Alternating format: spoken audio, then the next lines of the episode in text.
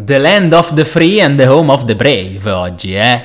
Libertà, non avrei saputo dirlo me. Libertà, coraggio, insomma un'americanata, perché oggi sconfiniamo negli Stati Uniti, l'abbiamo già fatto in diverse puntate, ma oggi parliamo di politica statunitense, degli emblemi dei partiti principali, democratico e repubblicano, insomma, quella roba lì. Sì, e anche dell'evoluzione appunto, di come sono cambiati i partiti americani nel corso della storia. Sai cosa potremmo fare prima della sigla, così proprio all'inizio? Due cose che facciamo ormai di, di rado, cioè ricordare che cos'è La Storia Non Esiste, prego prof.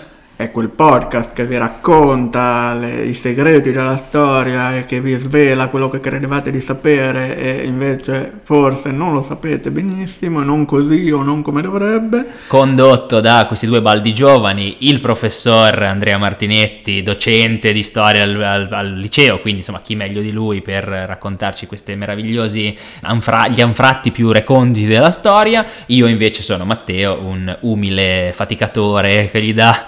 che gli porge il fianco e fa da sparring partner, nel senso che ovviamente non sono un professionista della storia, però insomma cerco di imbeccare insomma qui la, la fonte della conoscenza. Un'altra cosa che facciamo di rado, l'abbiamo fatto nella scorsa puntata ma solo in chiusurissima, è dare un po' di coordinate e riferimenti su dove trovarci, ovviamente su tutte le piattaforme di podcast ma non solo. Sì, siamo sui principali, Spotify, Google Podcast e tutti gli altri, ma ci trovate anche sull'account Instagram, l'account eh, TikTok, l'account personale però mio in quel caso, Andrea Martinetti, cercatelo sì. Ovunque, e, e l'account personale X X Twitter, X X. Ma non solo, se volete trovare facile facile i link alle puntate, non volete far fatica, canali Telegram e WhatsApp gratuiti e condivisibili con tutti. Che meraviglia! Detto questo, riprendiamo fiato, rifocalizziamoci e ricentriamoci sugli Stati Uniti d'America, il loro ordinamento politico e dei vari partiti che lo compongono, sigla, e poi elefanti, asinelli e chi più ne ha più ne mette. La storia è la materia più noiosa, è solo un elenco di date. Ma la storia siamo noi, è quello che sappiamo, non sappiamo o crediamo di sapere. Falsi miti e luoghi comuni hanno le ore contate. Perché la storia è tante cose, ma in fondo la storia non esiste. Dunque, rieccoci, prof, mi dica tutto. Da cosa cominciamo? Intanto, come al solito, più o meno, il link alle puntate precedenti. Abbiamo già parlato in alcuni casi di Stati Uniti d'America, sì. Sì, sì, cioè la puntata dodici sulla guerra fredda che non fu fredda, la puntata quattordici sul Gate e il modo di dire Watergate, Watergate che nasce da lì eccetera. Con Nixon e compagnia. E in parte anche la recente pane tulipani, perché abbiamo incrociato la storia degli Stati Uniti con gli olandesi che arrivano là, insomma. Abbiamo citato Nuova Amsterdam che poi divenne New York. Esatto. Oggi di cosa parliamo? L'abbiamo detto, dei partiti americani. Tutti sappiamo che sono il Partito Repubblicano e il Partito Democratico, forse non è così scontato il fatto che quelli che vediamo oggi non sono esattamente i partiti originali. Decisamente no. Questo non significa niente, nel senso che le cose cambiano nella storia e eh, nella vita di tutti noi, quindi però sappiate che quello che vediamo oggi è un'evoluzione molto lunga della storia, anche all'interno della storia degli Stati Uniti. Mi verrebbe da pensare che per cominciare si deve andare all'origine di tutto, quindi guerra d'indipendenza americana, millesettecentosettantasei, dichiarazione di indipendenza, quattro luglio. Okay. Esattamente, perché? Perché all'epoca gli Stati Uniti devono... diciamo, dopo aver combattuto con gli inglesi ed essersi staccati dalla madrepatria in modo anche un po' straziante, perché gli americani si sentono inglesi, mh, o comunque insomma la madrepatria non viene vista come un nemico da cui staccarsi, salvo che poi gli inglesi decoccio si mettono le tasse e tutto il resto e quindi costringono gli gli statunitensi futuri a ribellarsi. Sì, un po' una guerra fratricida in qualche modo, insomma, sì. O sì, o un parricidio tra virgolette in qualche, in qualche senso. Ok, ok. Cosa succede? Succede che dal momento della loro Costituzione gli Stati Uniti sono il primo e unico esperimento politico, all'epoca unico, basato sulla Repubblica, con una divisione dei poteri. Veniamo dall'illuminismo, dalle idee di Montesquieu, veniamo da queste robe qua, arriverà la rivoluzione francese, ma già gli Stati Uniti prima della rivoluzione francese si organizzano in questo modo. Le tredici colonie innanzitutto, sì, per partire, motivo per cui ci sono tredici strisce tra l'altro nella bandiera americana. Esatto, okay. Bianche e rosse, e andatela a contare, e la prima divisione politica in assoluto che abbiamo negli Stati Uniti è quella tra federalisti e antifederalisti. Chi sono? Sono i due, eh, le due scuole di pensiero su come si devono organizzare le tredici colonie una volta separate dalla, dall'Inghilterra. Siamo uno Stato, non lo siamo, vediamo. Direi che hanno vinto i federalisti, visto hanno poi quello che è successo. In breve, i federalisti pensano a uno Stato centrale molto forte e una libertà parziale su alcuni argomenti alle singole colonie, ai singoli Stati, mentre gli antifederalisti o comunque insomma, confederalisti pensano a eh, uno Stato centrale poco presente nella vita di tutti i giorni e un grosso, un grosso potere decisionale alle singole colonie.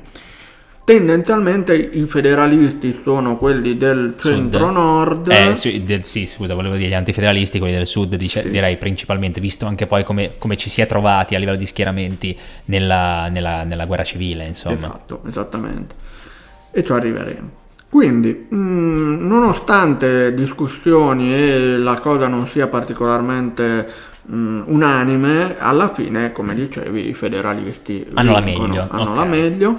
E difatti la prima, il primo periodo è proprio l'era federalista cosiddetta, che porta dalla, mh, dagli anni ottanta del Settecento agli inizi dell'Ottocento, in cui ci sono i presidenti, parleremo principalmente di presidenti, George Washington e John Adams, che sono appunto i primi due presidenti, il primo non affiliato a nessun partito, il secondo federalista dichiarato. Ecco, vedi, Washington non affiliato a nessun partito, è no. un battitore libero. Sì, è un, eh, diciamo, un padre della patria, riconosciuto come figura istituzionale, per un bene, bene superiore. Esatto. All'inizio già però tra i federalisti si crea una sorta di divisione tra Thomas Jefferson e Alexander Hamilton. Beh, due, altri due nomi di peso, eh? Sì. Jefferson, Virginia, filo francese, vuole una società agricola, un governo che governa poco nonostante, tu, nonostante sia un federalista, mentre Hamilton è un avvocato di New York, disprezza i ceti inferiori, vuole un governo filo britannico e molto forte presente. I federalisti a un certo punto si spaccano quando muore eh, Hamilton, ucciso da Aaron Burr, vicepresidente di Jefferson, e si spaccano tra federalisti e Partito Democratico Repubblicano o Repubblicano. Democratico trattino repubblicano, eh, dunque sì. mh, entrambe le voci nello stesso partito, oppure direttamente Partito Repubblicano. Sì. Del Partito Democratico propriamente detto finora non, non abbiamo menzione. Però in realtà questo Partito Democratico Repubblicano o Repubblicano io l'ho colorato qua per ausilio sì, di tutti, soprattutto tuo, in blu, perché richiama il colore dei democratici. Oh yes, perché ancora oggi i democratici sono mh, azzurri, per così sì. dire, come, come, come tonalità cromatica, mentre gli stati rossi sono gli stati repubblicani. Esatto, per mantenere a, a, a ritroso questa, questa cosa ho colorato i nomi in questo modo. Esatto, inverso di quello che succede da noi, eh? Sì, ok. Sì, sì, sì. Quindi il Partito Democratico Repubblicano o Repubblicano in realtà è l'antesignano dell'attuale Partito Democratico. E il secondo periodo dell'epoca eh, statunitense è proprio quella democratico-repubblicana, per cui i federalisti perdono un po' terreno e i, i presidenti sono espressione del, di questa parte del Partito Federalista. Jefferson, Madison, Monroe e Adams sono tutti... Eh, i, gli altri quattro presidenti che arrivano agli anni quaranta dell'Ottocento, democratici repubblicani. Nasce poi una, un'ulteriore eh, spaccatura all'interno del Partito Democratico Repubblicano negli anni mh, venti dell'Ottocento e poi si dichiarerà successivamente, con appunto la divisione tra Partito Nazionale Repubblicano e poi Whig, a ripresa del partito Whig presente in Inghilterra, Inghilterra. e il Partito Democratico vero e proprio. Il partito Whig è eh, comandato da John Adams, quindi è formato dai democratici repubblicani più gli ex federalisti di una volta. Altro presidente, John Adams. Sì. E il Partito Democratico invece è guidato da Andrew Jackson. Anche che... lui è stato presidente poi. Sì, okay. Che punta contro Adams in tutto e per tutto.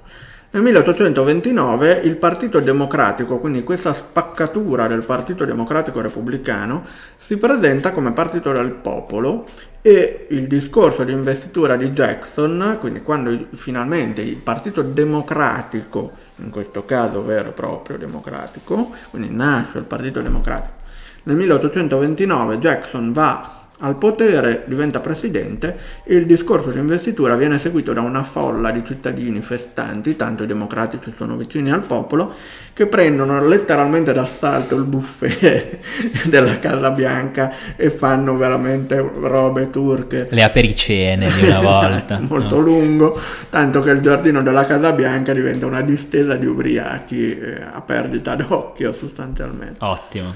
Quindi il Partito Democratico si vede appunto come partito del, del popolo, ma il problema nasce tra questi partiti nel milleottocentotrenta più o meno, con il problema della schiavitù. Mm. Perché il partito che finora è rimasto più in carica è quello democratico, che emana l'Indian Removal Act, che è quello che eh, appunto... prevede che i nativi americani che si trovano a est del Mississippi eh, vengono raggruppati, presi e deportati ancora più a ovest per fare spazio ai eh, coloni americani. Il partito Whig, che in quel tempo non governava per lo più, si interroga a lungo sul problema della questione con gli altri e dà vita nel milleottocentocinquantaquattro al moderno, odierno, Partito Repubblicano. Quindi, diciamo, negli anni venti trenta nasce il Partito Democratico dell'Ottocento, negli anni cinquanta quello repubblicano di oggi.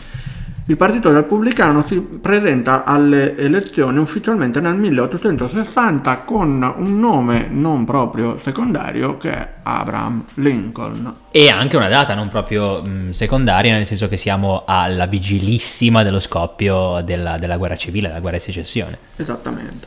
Peraltro, volendo fare un link con la puntata dell'Inno d'Italia, Pare, pare che Lincoln abbia contattato durante la guerra di secessione americana lo stesso Garibaldi per chiedergli di andare a combattere eh, con lui, tanto famoso era Garibaldi. Veniva sempre bene Garibaldi. Sì, sì, sì. um, il, quindi il Grand All Party, come viene chiamato oggi il G O P, nasce come un movimento composto prevalentemente da antischiavisti, e non deve essere confuso con i repubblicani di Jefferson di inizio Ottocento. Bello che nasca come antischiavista, perché poi invece è visto come il partito conservatore, burbero. Oggi sì, oggi sì, e vedremo quando c'è questo cambio. Eh no, no, no, certo c'è lo, lo switch. Sì.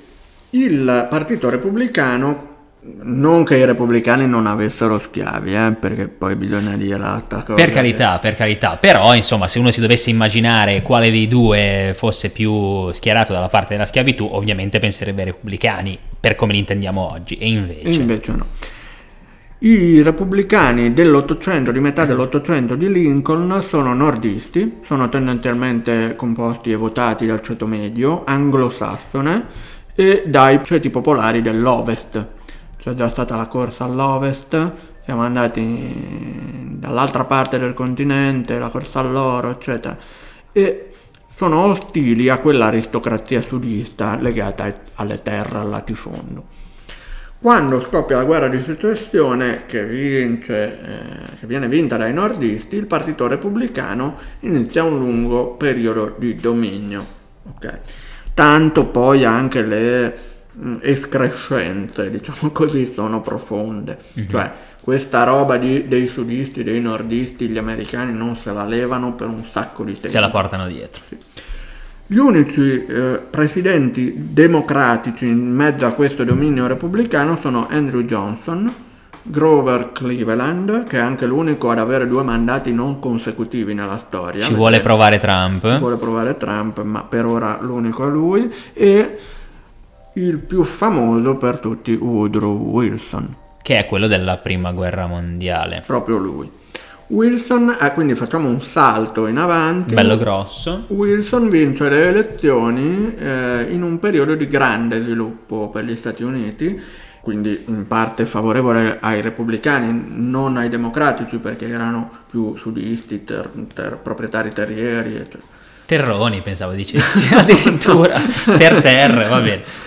Eh, l'ala però più a sinistra del, del partito eh, repubblicano si stacca dalla, dal partito, diventando partito progressista guidato da Theodore Roosevelt, altro nome di peso, che non vince ma ottiene più voti addirittura del suo alter ego repubblicano. Quindi questo spiana la strada ai democratici, a Wilson. Wilson è figlio del progressismo democratico dei primi anni del Novecento e fa passare leggi progressiste come quella dell'antitrust.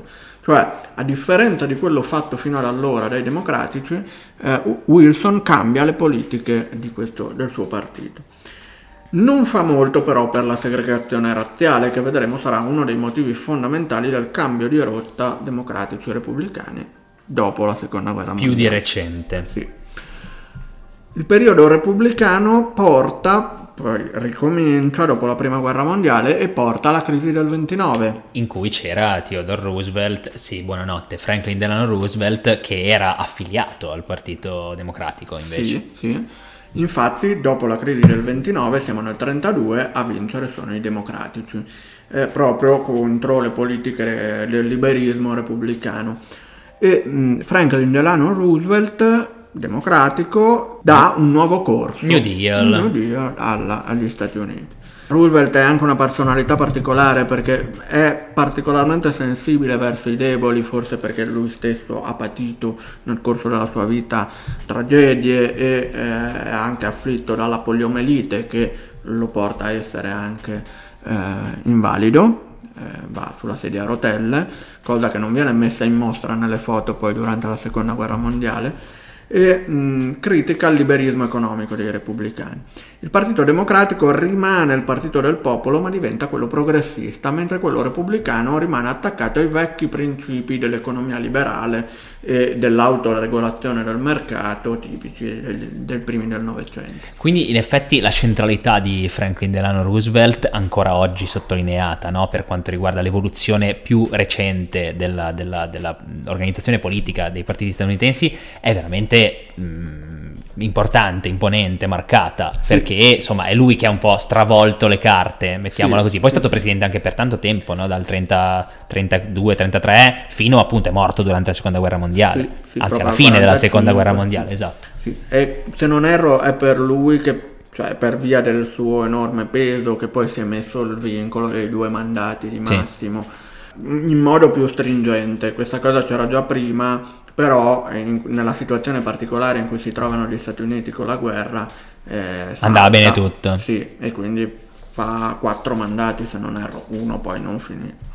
Quindi il Partito Democratico si, diciamo, diventa un po' il partito appunto dei lavoratori, del popolo, ma non fa molto per, ancora per la segregazione razziale. Mm-hmm. Il problema è sempre quello. Dal punto di vista economico il Partito Democratico diventa all'avanguardia nel senso progressista, mentre dal punto di vista sociale ancora non si vedono risultati.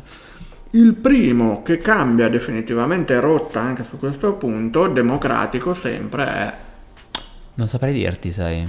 Il primo che cambia rotta... Aspetta, mi stavo... Dal punto di vista del, delle motivazioni razziali, della segregazione... Il primo presidente... Domanda, sì. Sì, no, il primo presidente repu- eh, democratico che, che è, sarà J F K? Sì. Ok. È lui. John Fitzgerald Kennedy, che negli anni sessanta, oltre a dover gestire la guerra fredda, il muro di Berlino e tutte queste cose qua, eh, dovrà gestire anche una difficile situazione interna Martin Luther King, eh, il Malcolm X, eccetera, e alla fine, benché in modo abbastanza restio, perché parliamo di un cattolico bianco come era eh, J F K, darà a segnali di apertura che poi porteranno alla, alla fine della segregazione razziale.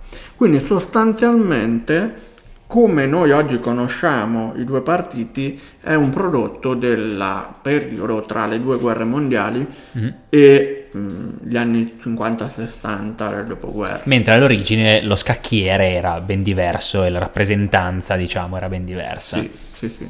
E appunto hanno origini anche in parte comuni questi due partiti, perché ovviamente poi quelli sono gli Stati Uniti, soprattutto degli inizi, che però poi prendono strade molto diverse e sono anche tendenzialmente sempre stati gli unici. Pochissimi casi hanno avuto eh, un terzo partito alle elezioni. Esatto, il fatto che negli Stati Uniti sempre fondamentalmente sia repubblicani contro democratici, rispetto per esempio a quanto accade in Italia, in cui c'è una parcializzazione dei partiti clamorosa, fa sempre un po' sì che le proposte dei due partiti non siano mai troppo polarizzate, perché insomma più o meno tutti e due devono abbracciare un grande numero, decine di milioni di, di, di, di elettori, per cui più o meno si mantengono un po' centristi tutti e due, ecco. Sì. I democratici oggi per certe parti dei repubblicani sono visti come dei socialisti impenitenti, visto in una prospettiva europea, quella tutt'altro che socialismo, ecco, sono comunque entrambi conservatori se vogliamo. Sì. Però, perché devono appunto abbracciare grandissime fette di popolazione, però effettivamente uno, diciamo così, pende un pochino più a destra e l'altro pende un pochino più a sinistra. Sì. Barack Obama non avrebbe mai potuto essere eletto con il partito repubblicano, no, intendiamola un po' in questi termini. Probabilmente no. È anche vero però che questa cosa che dici, che è giustissima,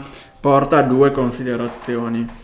Una, che oggi stiamo all'alba, forse stiamo vivendo una ulteriore trasformazione soprattutto di uno di questi due partiti, cioè quello repubblicano, repubblicano, che è in mano a una personalità abbastanza ingombrante come quella di Trump e che sta, diciamo, radicalizzando le posizioni. Sì, sì, un po' però a cazzo suo, cioè nel senso Trump sì. È un battitore libero, è un po' scellerato, tanti sì. Anzi lo avversano già all'interno del partito eh, e dicono che ha completamente stuprato i valori del partito repubblicano, sì. Cioè è, è, è, ha personalizzato tanto la battaglia politica eh, repubblicana sì. In questi ultimi anni. Sì, sì, sicuramente è anche vero però che il fatto che i repubblicani non siano riusciti per un sacco di tempo a eleggere uno speaker eh, repubblicano, Eh, insomma la, la dice lunga sulla spaccatura tra trampiani e non.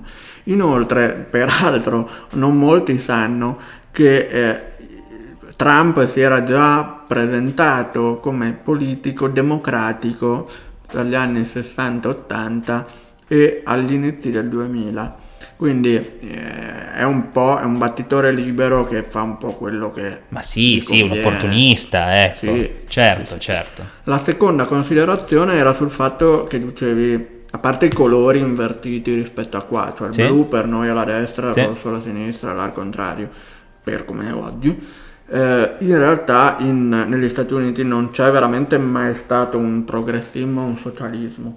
E infatti, appunto. E quindi posizioni abbastanza estreme come possono essere state quelle comuniste in Europa, che hanno fatto la storia nel bene o nel male, mai viste mai viste negli Stati Uniti. Nota di colore, letteralmente eh, la stessa cosa eh, dell'inversione dei, dei due colori avviene con la benzina, non so se ce l'hai presente. mm. Negli Stati Uniti la pompa della benzina verde è il diesel, quindi occhio ah. se qualcuno volesse andare a fare un viaggio là, che insomma avviene l'esatto, l'esatto contrario, proprio come con i partiti. Ma detto questo, i simboletti, perché sì. siamo partiti da asinelli e elefantini. Esatto. I, l'asinello è tendenzialmente il, il simbolo del partito democratico e viene creato da una vignetta satirica degli anni trenta dell'Ottocento mm-hmm. in cui Andrew Jackson, quindi andatevi a riascoltare chi era Andrew Jackson, era rappresentato come un moderno Balaam, che è un profeta nella Bibbia che mente in lungo e in largo. Ok, un profetaccio della Bibbia. Sì, in groppa a un'asinella. Ok, ok. E quindi poi ci sono anche le didascalie del parlato in questa vignetta in cui si mostra appunto Jackson come un bugiardo. Quel un cattivone ignorante di Andrew Jackson, che però è a cavallo appunto di un'asina, e dunque i repubblicani sono quelli su cui sta in groppa Andrew Jackson. Sì. I democratici, ah dai, oh, comunque forse ci siamo un po' ingarbugliati nel corso della puntata. I democratici, ripeto, I democratici, democratici asinelli, democratici. L'elefante invece, che poi verrà preso, anche qua i simboli spesso nascono come di leggio, sì, sì e sì. poi vengono presi come eh beh, simbolo sì, sì, per eccellenza. L'elefante nasce anche lui da una vignetta di, in questo caso di Thomas Nast, che durante il periodo di ipotetico terzo mandato di Ulysses Grant, grande generale repubblicano della guerra secessionista, questo vignettista rappresenta il voto per i repubblicani come un elefante in corsa verso un burrone. Bello, bello. E quindi pericolo per gli Stati Uniti.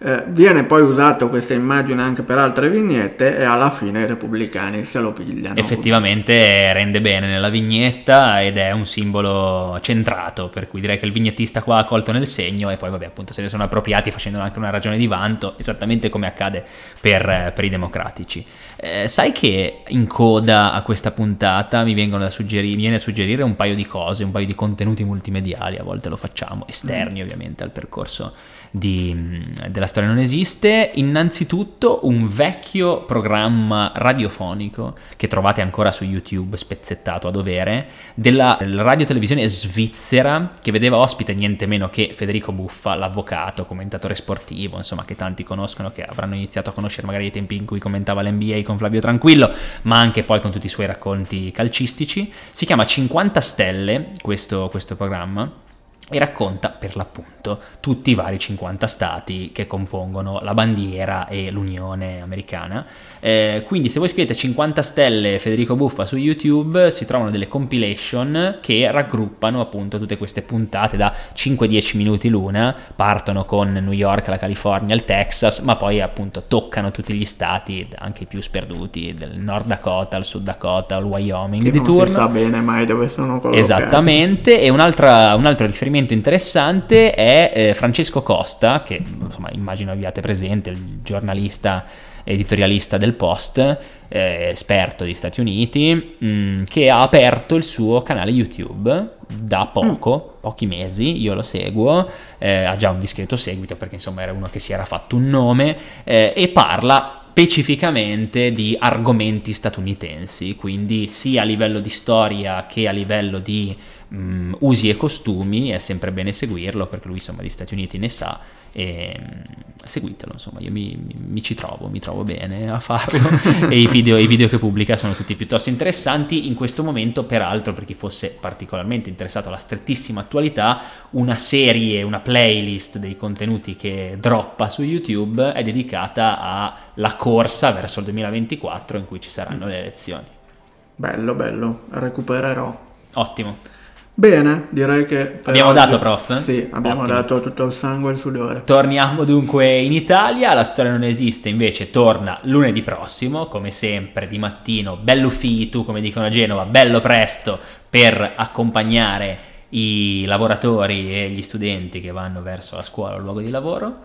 Che però... starà per interrompersi perché saremo quasi a Natale. Ah, giusto, caspita, è vero, perché no, noi qua mi faceva dei gesti strani il, il professore appunto in regia. Sì, perché qua eh, noi registriamo grandi infornate di puntate, però poi il calendario continua ad andare avanti e saremo alle, alle soglie di Natale. Ah sì, sì, questa puntata dovrebbe essere calendarizzata appena prima di Natale? Sì. Esatto, la pro- quella che verrà, quella che viene è la puntata natalizia, sì. E infatti puntini di sospensione. Va bene, dai, alla prossima. Ciao. Ciao.